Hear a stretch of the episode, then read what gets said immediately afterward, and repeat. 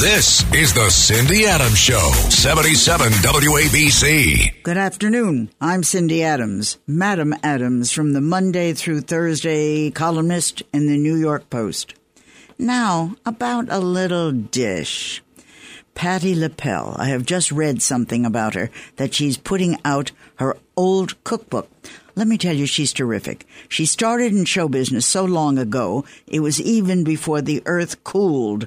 She lives in Philadelphia, and in case whatever else is happening in our confused world, and this might have slipped our mind, she just said she is going to reissue her 20 year old cookbook, La Belle Cuisine. Now, let me tell you, Patti is a chef who knocks off hot shot, hot pot meals to herself and friends. Like one 4 a.m., she made Wyclef Jean burgers, fries, and onion rings. She'd thrown together some other tasties the middle of the night for Elton John. So let me tell you what happened to me a story. Once, when I came to visit, the minute I stepped off the elevator to see her, her entire hotel floor smelled of liver and onions and this was a seriously high class major hotel. I said, Patti, what is this? She said, Girl, burgers sent up taste like, and she gave me a descriptive word that we can't use on radio. She said, Room service burgers cost like a $100, and they're junk. She said, I'm a down home eater, picky, and I hate throwing money away about throwing money away. She also had 300 pairs of shoes, but this we wouldn't mention.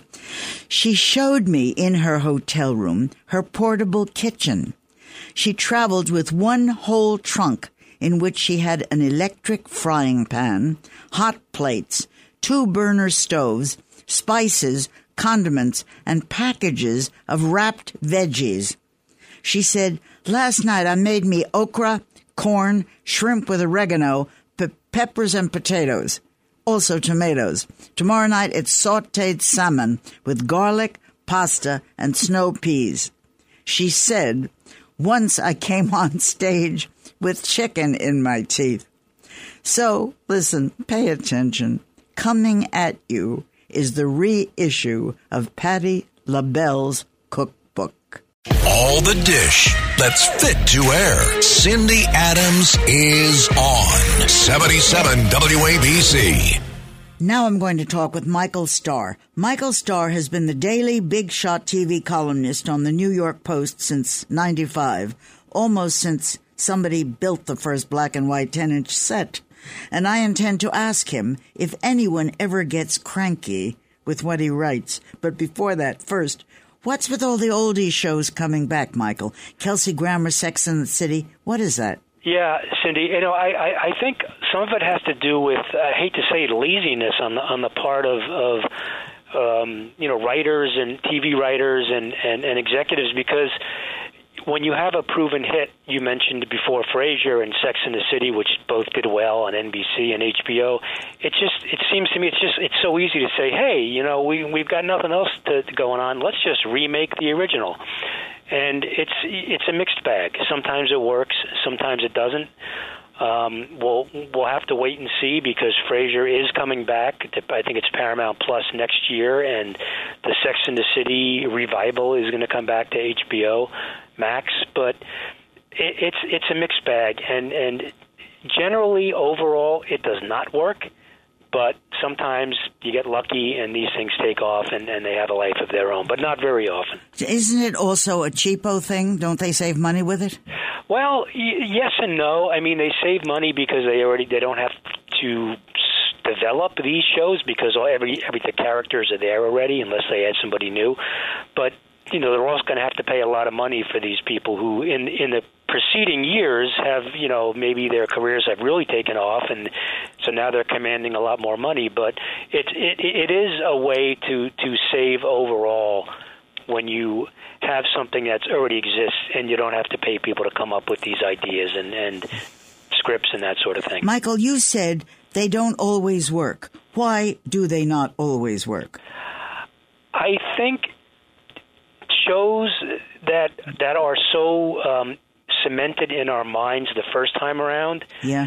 you you, you don't you don't want to see these people again in the same role. It's just oh, it's it, we we think of you know uh, Frasier uh, in Seattle and in you know in NBC in in the 90s and the 2000s.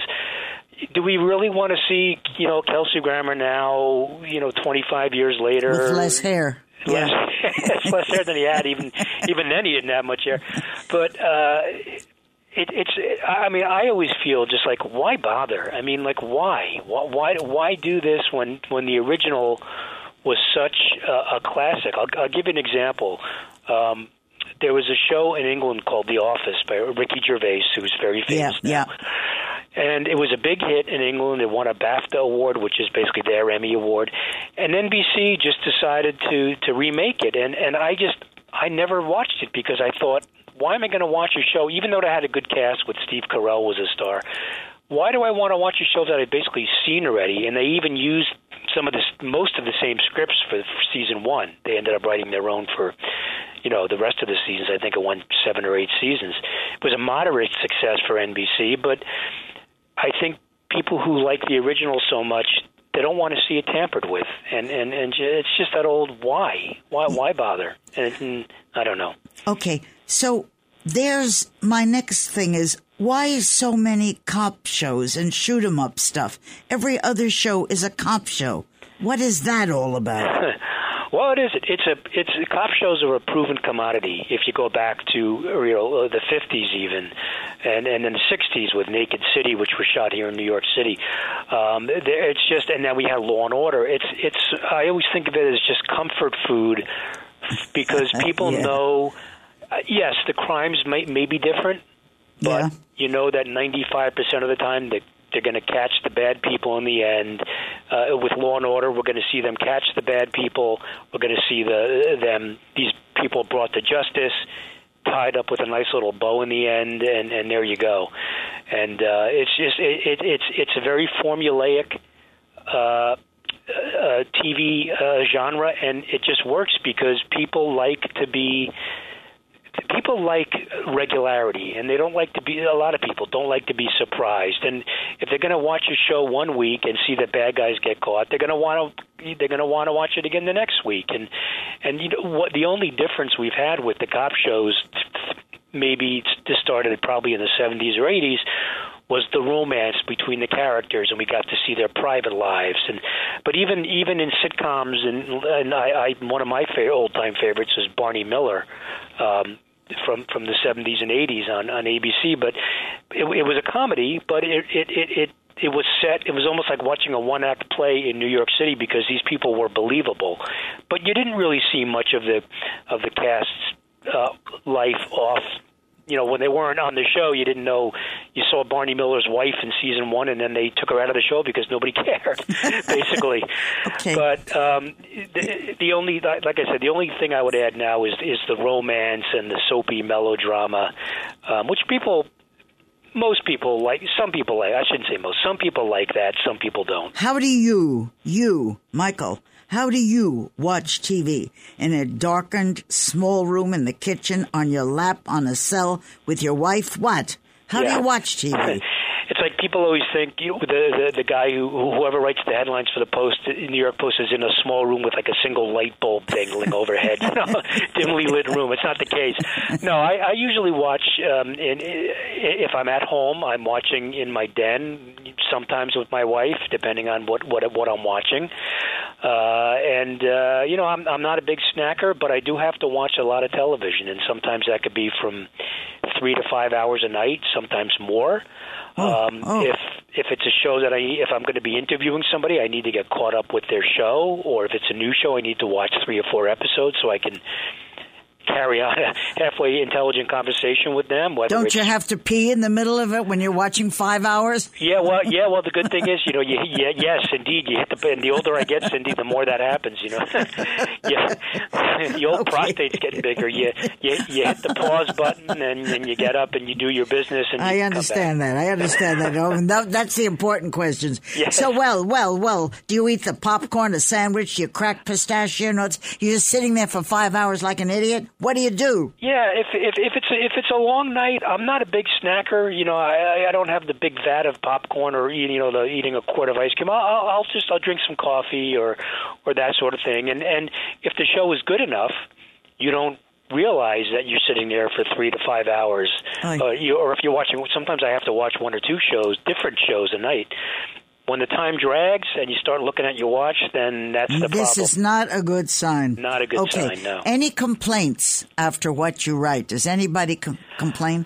I mean, I- they do with me, so Yeah, oh, I know you know that better than I do. You've been doing this a lot longer than me. In in, in this day and age, though, with with the web and, and and and the internet, it's a lot easier to complain. Put it that way. In the old days, yes, maybe I would get an occasional letter to the editor when people actually wrote letters to the editor with Yeah. in longhand or typed Yeah. them. Now it's uh, yes, I do hear from from viewers um, uh, who send emails in.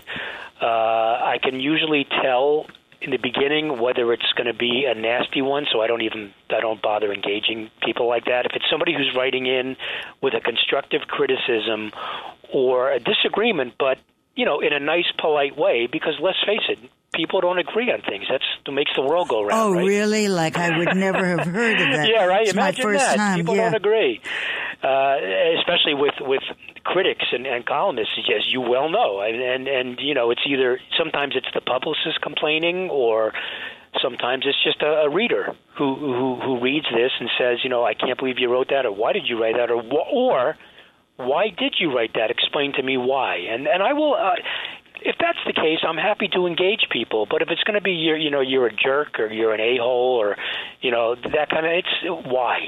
I mean, you you you, Okay. you're not, you don't you're not going to get anywhere. Okay, now we got the Emmy Awards coming up. So, who, in your estimation, is going to win what? Well, I, I think for the Emmys, uh, as far as comedies go, there's a new series. Actually, it's coming back for its second season now. Actually, on Apple TV called The Ted Lasso. Yeah. It was a feel-good comedy starring Jason Sudeikis as a uh, as an American high school football coach, a college football coach who, who ends up um, managing a soccer team in, in in England in London, and it's just it's very heartwarming. It's very funny. Sudeikis is great, and I think that's the odds-on favorite to win um, for the for the best comedy. Um, you know, the, the, the, best drama is is a, a, a crapshoot. Um, and I don't have the I don't have the list in front of me. Unfortunately, I should. But um, I, I I think there are some shows that are more apt to win. Actually, some shows that aren't that won't win this year because they're not even in the running because of the pandemic, like The Handmaid's Tale, which probably would have won something, and uh, Better Call Saul, and, and and that sort of thing. Those shows have not been on for almost a year and a half, two years now. Well, Handmaid's Tale came back, but it wasn't on during the eligibility phase. So put it that way. Okay. Um, yeah, but you know, th- th- and there were some new faces this year, uh, which which which you know is a is nice because the Emmy, the TV Academy generally doesn't um, likes to likes to rely on old favorites, and that's not the case this year. So we'll we'll we'll see what happens. Did you ever interview? You do interviews as well. Did, Yes. did you ever interview any real pain in the behind who then came back and didn't like something, or was really a, a pest to, to talk to? You know, it's it's generally I find that there, there have been some some unpleasant interviews through the years, but generally.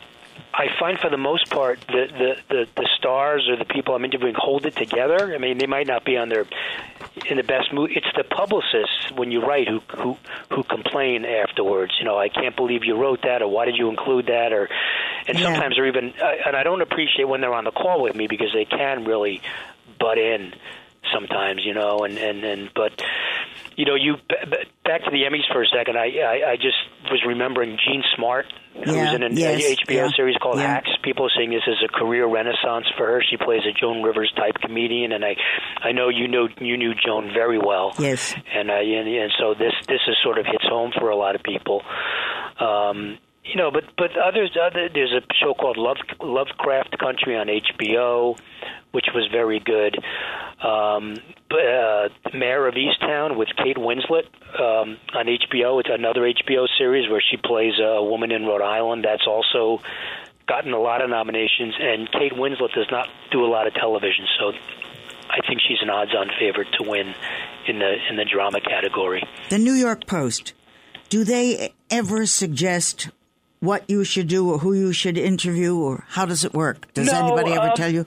No, for the most part, I uh, I'm I'm left to my own devices. I, I've been here now a very long time, and um, I, I, I think I, I know. I think my editors trust that I know the TV landscape well enough to to have my finger on what people are interested in.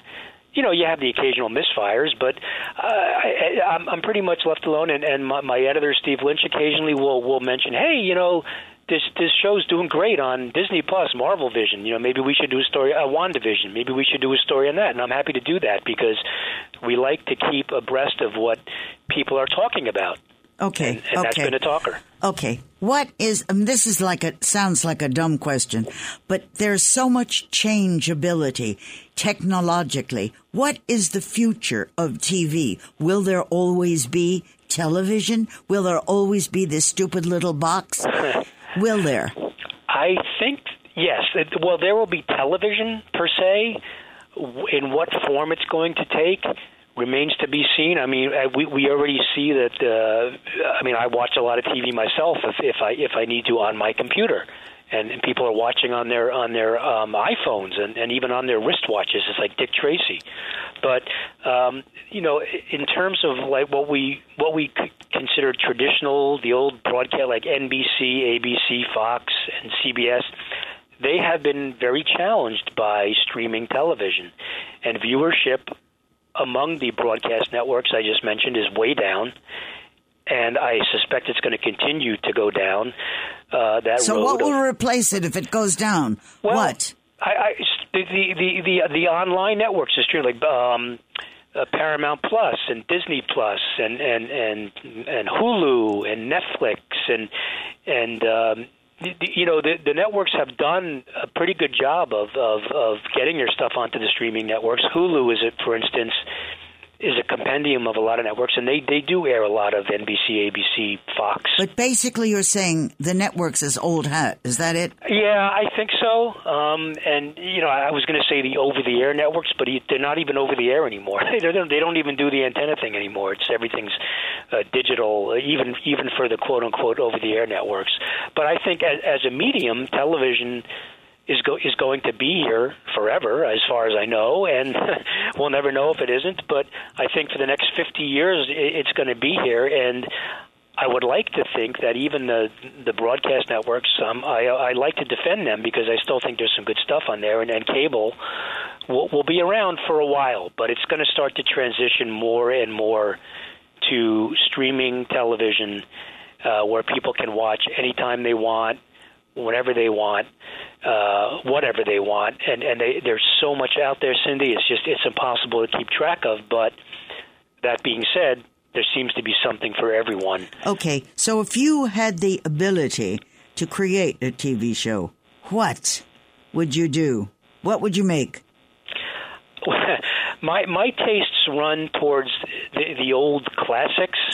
I, I think I would try to do sort of a a modern day take on the fugitive. I'm talking about stuff in the 50s and 60s. I used to. Uh, I'm a big fan of the Untouchables and and Have a Gun Will Travel with Richard Boone and I, I yeah I'm weird like that and Highway Patrol with Broderick Crawford. But so I would try to. I think do, I would try to take something that I that I like from that era and adapt it to modern day. Maybe even make it black and white like they used to do. But you know what? That That's probably, going forward. We should go back to black and white. How how about we go back to, to silent silent films? Well, wouldn't that be new though in this day and age? You know, we'll have a black and white show on an all color network. Uh, they, they've actually they've actually tried that a few times in the past. It does not work, but. um it's it's listen. If we could predict what people want to see, and then then there'd be you know m- many more hit shows. But I think streaming allows people to be more creative because there are no commercials. When you're when you know we we discuss the network and sitcoms and things, you're always you're always writing. If you're writing a sitcom, you're writing a 22 minute script with commercial breaks. Yeah. If you're writing an hour long drama like Law and Order, you're writing you're, you're writing 44 minutes with commercial breaks. When you're doing a show on Netflix or Hulu or Amazon or any of the others, there are no commercial breaks. You you can write a half hour of straight comedy. You, you can write a half hour of or, or an hour or two of straight drama. Makes it a little more difficult because you don't have the commercial breaks, but you can get more into the characters that way. And I think it's a more natural flowing progression of of uh, a half hour of comedy or an hour of drama. I, ex- sort of I, I complain about the commercials. Everything is a drug, a potion, a pill, a hospital, a surgery, or some miracle thing that will cure some disease that hasn't even happened yet. These are awful commercials. I know. How much do you have to see about, you know, medium to medium to severe plaque psoriasis or erectile dysfunction or, or you know uh yeah, you know or somebody you know with with having emotion you know or, or an antidepressant with a little somebody walking around with a little smiley face you know isn't it tough to be happy when you're sad on the inside? But yes i i think the drug companies have gazillions dollars worth of money and and and they're spending it. And and like the good the good news for television is that they're spending it buying up ad space. So I, you know, we, I guess I shouldn't. Com- I guess I can't complain about it in that aspect. But yes, it is so much of the same. And listen, we still have the the, the good old, you know, car commercials and tire commercials for tires. If you're watching a football game or, or a baseball game or something, but um, yeah, I know there seems to be. I, I, to me, the pharmaceutical advertising has taken over. Such oh, it's awful. It's just percent, awful. You know, people sitting in in getting back, enemas. We're getting enemas on television. Enemas. People really? sitting in you know side by side bathtubs in mud for like you know erectile dysfunction medication. I people riding bicycles in parks. Like what? Like what is this? what are you trying to tell me here? okay, would you yourself, hotshot like you are, would you like to be on TV yourself? I don't think so. I mean, I, I I've done through the years. I, I've I've I've been on uh, you know many talk shows and and you know like Entertainment Tonight and that sort of thing. Uh, I'm I'm happy writing about it. Uh, not so much hosting anything, or be, I, I don't mind being an occasional guest. I've written books in the past, so I've been on talk shows for that. And you know, Cindy, we're not mentioning your own show, which is coming up. Gossip yeah. on Showtime, right? Yeah, so you, you're, yeah. you're going to be on TV. That's the end of August on, on uh, the uh, four-part series on Cindy Adams and the world of gossip. So, congratulations to you. I, I think people are going to be very interested in that. I'm giving you a plug here. So. Thank you, thank you, thank you. It's going to be. It starts on Sunday, August 22, and then it's four successive Sundays, and it's going to be on Showtime.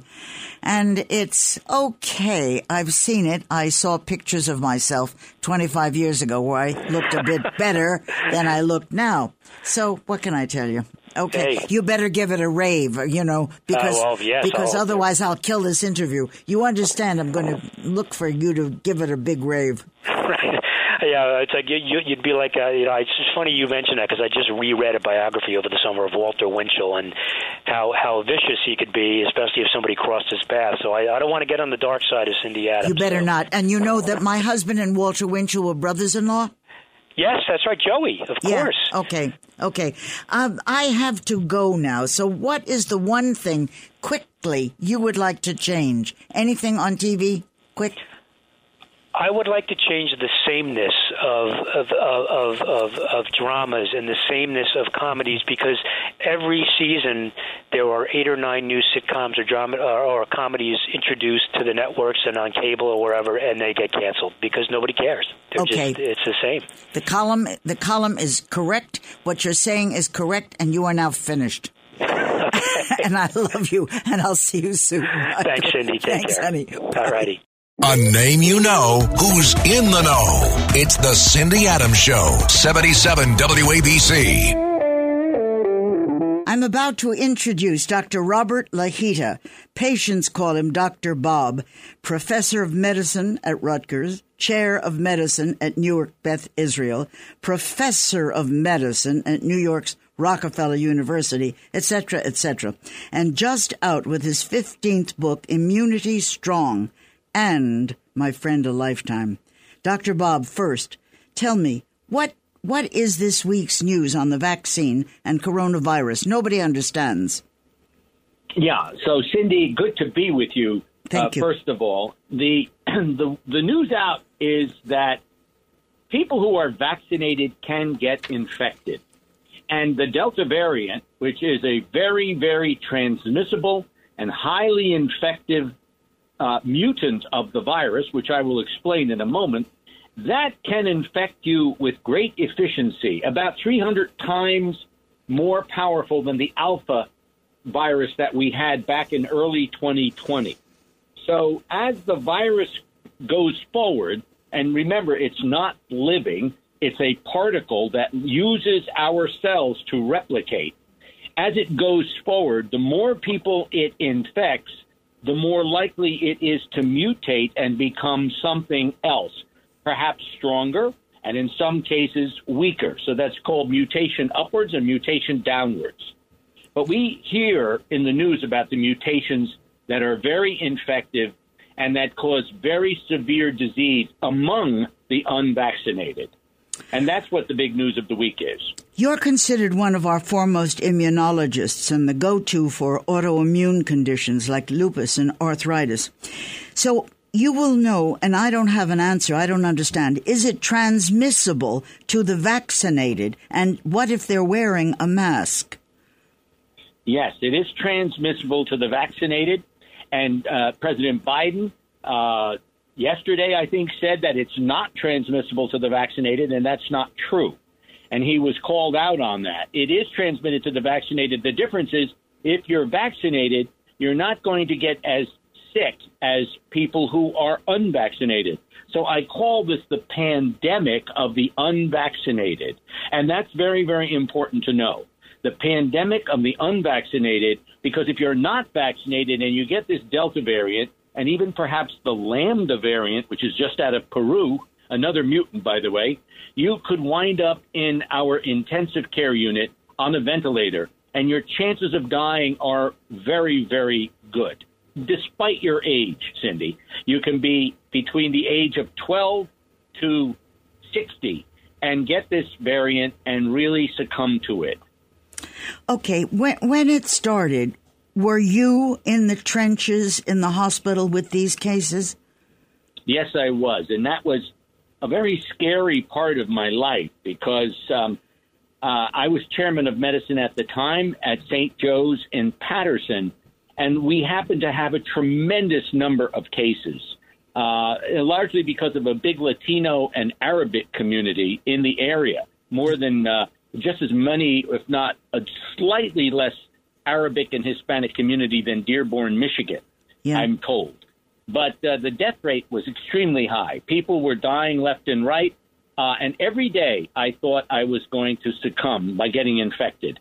I wore masks. I wore uh, shields over my eyes. I, I dressed up in Tyvek suits and wore gloves, sometimes double gloves. And I walked around the wards, and it was it was like a tsunami of illness. Uh, it started out on one floor, which I closed only to COVID patients, and then another floor, then another floor, then another floor. And I worked with a physician in chief, who at the time was Dr. Joe Duffy, and he's really a great guy. And the two of us put our heads together and said, What the heck are we going to do? So the main thing was we didn't have enough intensive care beds. We only had 28, which is a big intensive care unit. So we had to get another 25 intensive care beds. So we closed the surgical ICU. We closed the cardiac ICU. We put another ICU in the emergency room and all over and so on and so forth. And we had all of these patients dying. And I actually had a tough time getting intensive care nurses. There weren't enough of them. So they were coming in from Colorado to help us. Um, we, we didn't have enough doctors. And when, you know, when some doctor got sick and I had seven residents in my training program get sick, they wound up in the hospital. Uh, and if they didn't, they were quarantined and had to stay home for weeks on end. So the shortage just multiplied. And this whole 2020 was, uh, as Queen Elizabeth would say, Cindy, an annus horribilis, a horrible year. I remember year. often that you actually rode in the ambulances with people. You oh, were on that, yes. what, what, whatever that call, whatever it was called, to ride in the ambulances. You did that. Yes, EMS yeah. EMS. And yeah. I still do that. I still do that. Um, I've been the director of emergency medical services now for the local town. I'm the director of the town I live in. and I'm director, medical director, police surgeon, and fire department doctor as a volunteer, as a volunteer in the town next to us, uh, Ridgewood, New Jersey. And I am, um, I'm not paid, but I enjoy doing it because it's really going out there and helping people at their worst time. And and when I, when Cindy and I, and I don't know if your listeners know this, but you were very big during 9/11 writing some wonderful pieces, and you and I spoke. Yeah, I know. Length, yeah, yeah, yeah. Uh, on, during 9/11, and and I was director then as a hobby. I was that was not my full time job. I was medical director for emergency services of Hudson County, New Jersey, which included Jersey City and Bayonne and Edgewater and Fort Lee and all that Okay, area. let me ask you before I get to your book, which I know I'm stuck with having to talk about, but before I want it, I want some free medical advice. To put it simply, Dr. Bob, what are we plain, simple souls supposed to do? How are we to survive right now? Okay, so right now, the way we survive is we, if we are vaccinated, we, and if we're not vaccinated, you go out there to your CVS, to your free vaccination site. Most hospitals have a free site and are giving vaccines. You get yourself a vaccination, either Moderna, the Pfizer vaccine, or the J and J one-shot deal, and that's your best bet right now. Now, if you're in a closed space like a church, a gymnasium, uh, you know, Yankee Stadium, and you don't know if the guy or lady next to you is vaccinated, wear a mask. Okay. That person who doesn't have a mask may not be vaccinated. Okay. And he or she, and I hear this all the time, you know, oh, excuse my coughing and sneezing, Yeah. doctor. They come into my examining room and they say, I have allergies. Well, I don't know that. I don't know they have allergies. They could be sporting the COVID variant, the Delta variant.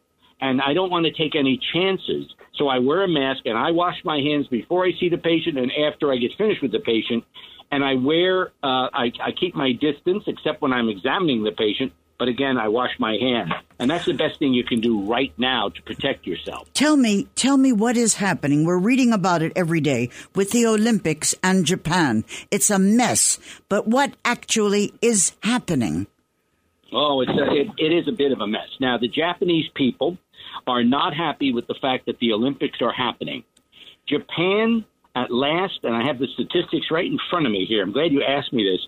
Japan, only 17% of the population have been immunized versus 68% of Americans.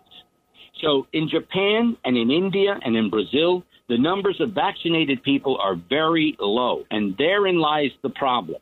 The problem is that the people of Japan are not terribly vaccinated, and the Delta variant is is running rampant in a country like Japan. Now, there's also a shortage of doctors and nurses uh, in Japan. Um, only doctors and nurses in Japan are allowed to give injections, so that only they can give you the vaccine if you're there as a as a person living in Japan. But we have a import- pleth- we have a plethora of physicians from India, China, many countries. Why is there a dearth from Japan?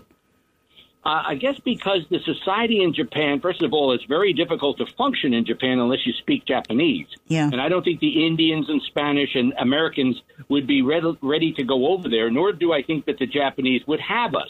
They have to import their vaccines, and they're not likely to import doctors. There are strict, ver- uh, severe restrictions on mandatory quarantining in Japan, and I think one Japanese doctor who uh, I I don't know, but I hear is quoted, Dr. Hitoshi Oshitani, who is one of the health ministers, uh, says the three C's: avoid closed spaces, avoid crowds, and avoid contact situations with other people. He's put that out throughout the Japanese media, and that's why there's no audiences at the Olympics, just the Olympians. And now there's over 1,200 cases of Olympians from all parts of the world who are positive for COVID.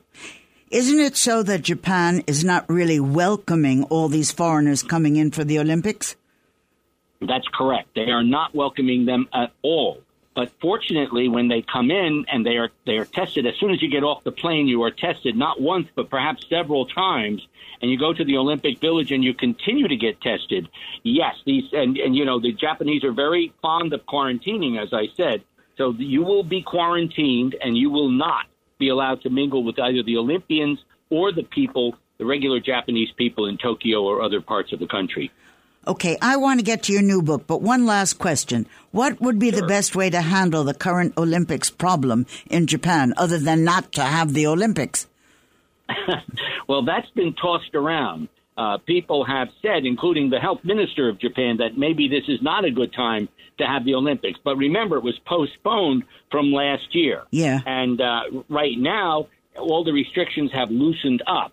Uh, I frankly am not in a position to recommend to the Japanese what they should do, but it is it is an issue, and um, I think the Japanese are on top of it. And right now, the prime minister, who I heard last night speaking, said that he was very happy to uh, to host the Olympics. Ah, right he's now. an idiot. Okay, so. onward. I'm. I want to hear very much about your. Well, he is. I want to talk about the new book. I've I've heard so much about. It. This is your fifteenth book that I myself have read. This is called Immunity Strong. You are reporting that a natural healing power can let you live to a hundred.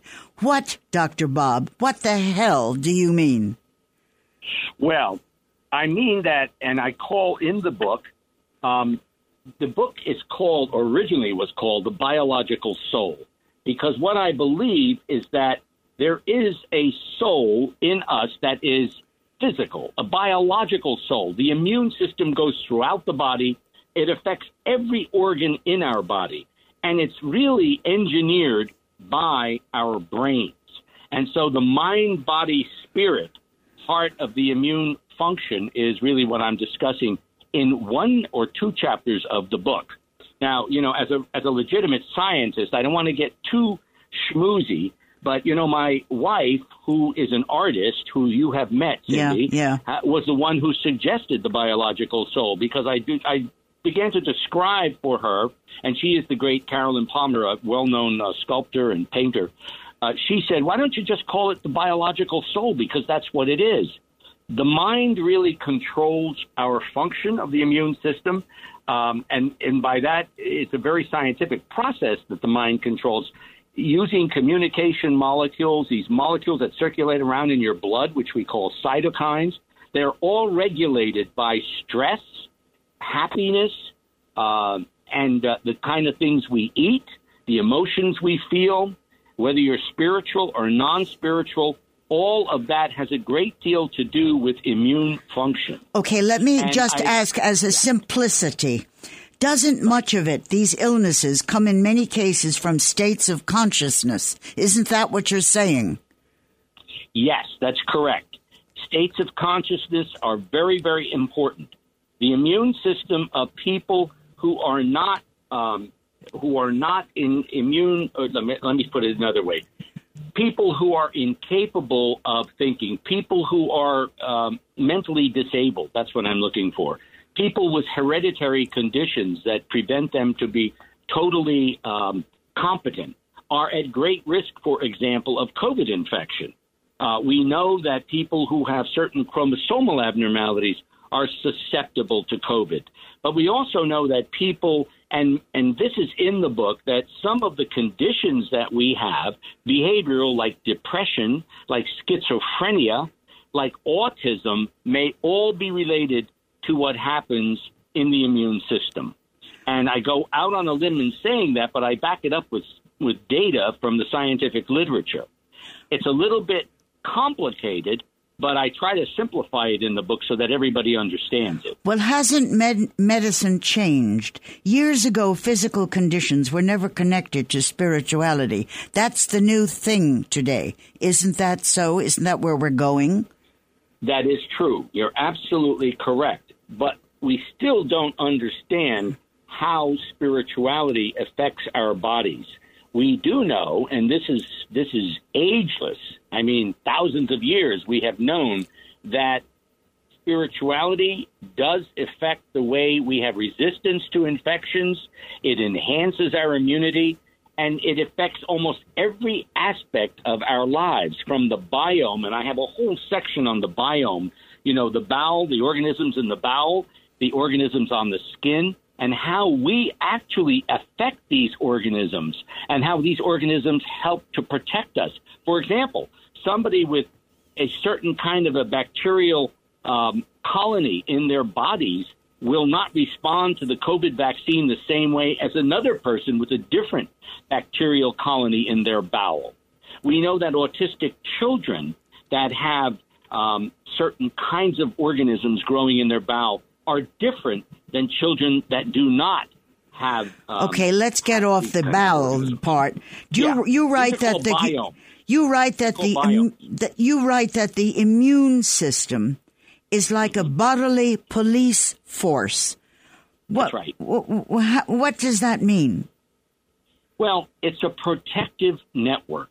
It's a protection system that has existed long before the concept of a police force. And so you have all sorts of units within the body, different kinds of responses. The innate response, which is immediate, and that's what happens when you get infected with the, the COVID virus. That innate immune response has its particular kinds of cells which raise alarms there are actually defensins and alarmins in the blood. Those are the names of those proteins, and they alert other cells to react. And that's the second kind of immune system is called the adaptive immune system. And that's the immune system that makes the antibodies that you hear about, these proteins in the blood that attach to foreign invaders like the COVID virus. And that, that is part of your immune system that is very, very strong and robust. And the vaccines produce this kind of cellular immunity, which is long lasting, maybe negates the need for a booster shot. And it also produces the humoral immunity, which is what makes these neutralizing antibodies that everybody likes to measure, providing, say, uh, protection. Oh my gosh, I have antibodies. Antibodies are only one part of the immune response. Okay, so what's so great about how you, my friend, you live? What do you eat? How healthy are you? Well, I try to keep my diet as good as possible. Oh, but like please, I've eaten with you. planet, You do not. and I've even paid. I've even been the one who pays the bill, and I've seen what you take in. You, okay, tell me, you eat lousy like fried foods like the rest of us. I've seen it. well, well, you know, you, Yeah. you try to eat good Yeah, food. yeah. And I mean, the food that we eat, we try not to be too fat. And the most important thing we have to do is exercise. Because as I say in the book, and I don't know if you've read the part on exercise, yoga, Yeah. um, meditation, all of those things have a great effect on your host resistance and on your immune system. They're really, really, it's all tied together. And the Asians, the Chinese, the Japanese had it right. They've been meditating, doing yoga, uh, you know, Tai Chi, Qigong. All of these processes that I've seen when I visit China are very, very important. Uh, and they are all part of the uh, of keeping yourself healthy, and that's why people live a long time. People who prescribe these various events, uh, various things, these diets. How long did it take you to write this thing? It took me five months. And how did And they how did they how did they pare you down from your psychological conversations? I mean, everything you say is so medical normally that we can't understand it all. Yes. Well, I had a developmental editor, a brilliant guy in Boston named Jim Eber. And Jim is a real pro. And everything I wrote, I sent to Jim, and I let Jim read it back and say, "Do you understand this, Jim?" And he said, "No." And he he's not a scientist; he's a writer. And he said, "No, I don't get it." And I said, "Okay, I'm going to rewrite it." And finally, I got the hang of it, and I started writing very, very simply. And at the very beginning of the book, if you read the book, I have a note that says, "I'm Dr. Bob Lahita, MD, PhD, and all my sundry initials and fellowships with this society and that." And I said, but then there's Dr. Bob, and Dr. Bob is how I talk to uh, common people, my patients, my family, uh, so that you can understand me. It's a very conversational book if you've read parts of it. Well, I I have. Were you eating any lousy food when you were writing it? of course. I mean, really. I mean, the way you're talking, we're supposed to eat just gravy, and we're supposed to eat oatmeal, and we're supposed to run 25 blocks. Who the hell can do all that? You're right, nobody. But you can do your best. you can do your best. You can get on the bicycle, two or three times a week if you have one of those bicycles at home or you can get out in traffic just be careful Yeah. or you can you can get on an elliptical if you've got bad hips and knees and go up and down and run uh, on the elliptical for a couple of miles. And if you if you're really in good shape you can be in either run outside or you can get on a treadmill in the gym. Now the problem with the gym is everybody's grunting sweating uh, yelling. Uh, that is not the place to go if you've not been vaccinated. Because you're in the gym you're definitely going to you're you know sure as god made potatoes you're going to get the covid. So you've got to be careful. You you just can't uh, run amok Well, what is You know what I mean? civilization basically supposed to give up? Smoking, drinking, lousy food, sex? What? What is what are we supposed to do? What? No, you you you exercise well. You eat a good diet, making sure you don't have too many carbs. I per- personally like meat. There are a lot of people that are only vegetarians. All of these things have great merit, and I write about that in the book. But I also advise people to really become spiritual, sit back and meditate at least three or four times a week. It only takes 10 minutes to do that. Uh, you can meditate, you can do yoga and stretch, keep your body as though it's a big metropolis. I think I used that example. It's like a big city that has many working parts. As we age, just like the city ages, you know, the pipes start to rot, the uh, the uh, various parts of the city start to fall apart, and it requires that you stay healthy. It take your a lot of people take vitamins, a lot of people take supplements, and I talk about and I have a section in the book about herbs. Oh, forget it. All I know is the next time I'm stuck taking you to dinner, I'm going to give you some spinach, vegetables, and you can shut up. I love you. I love you. I love you, Dr. Bob. It's your turn for dinner, okay? Goodbye. I love you. I love you. Goodbye. Okay. Goodbye, Goodbye. babe.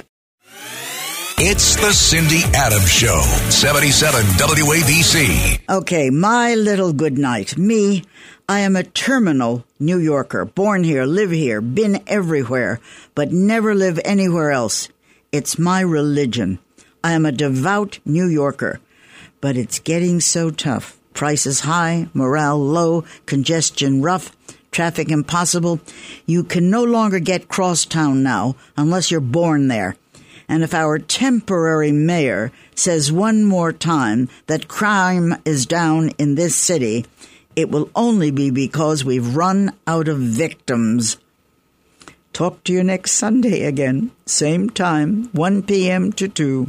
Bye. This is Greg Kelly for Priority Gold. What does it mean to be America's precious metals dealer? It means that you're in touch with the hearts and minds of those who love this country, value our freedom, and want to protect the future. Priority Gold is that precious metals dealer. They've helped thousands of Americans back their retirement with solid gold and silver. Call Priority Gold at 888-506-6439. Receive free shipping, free storage, a free investment guide, and one of the best purchase experiences in the industry. Call now or go to prioritygold.com.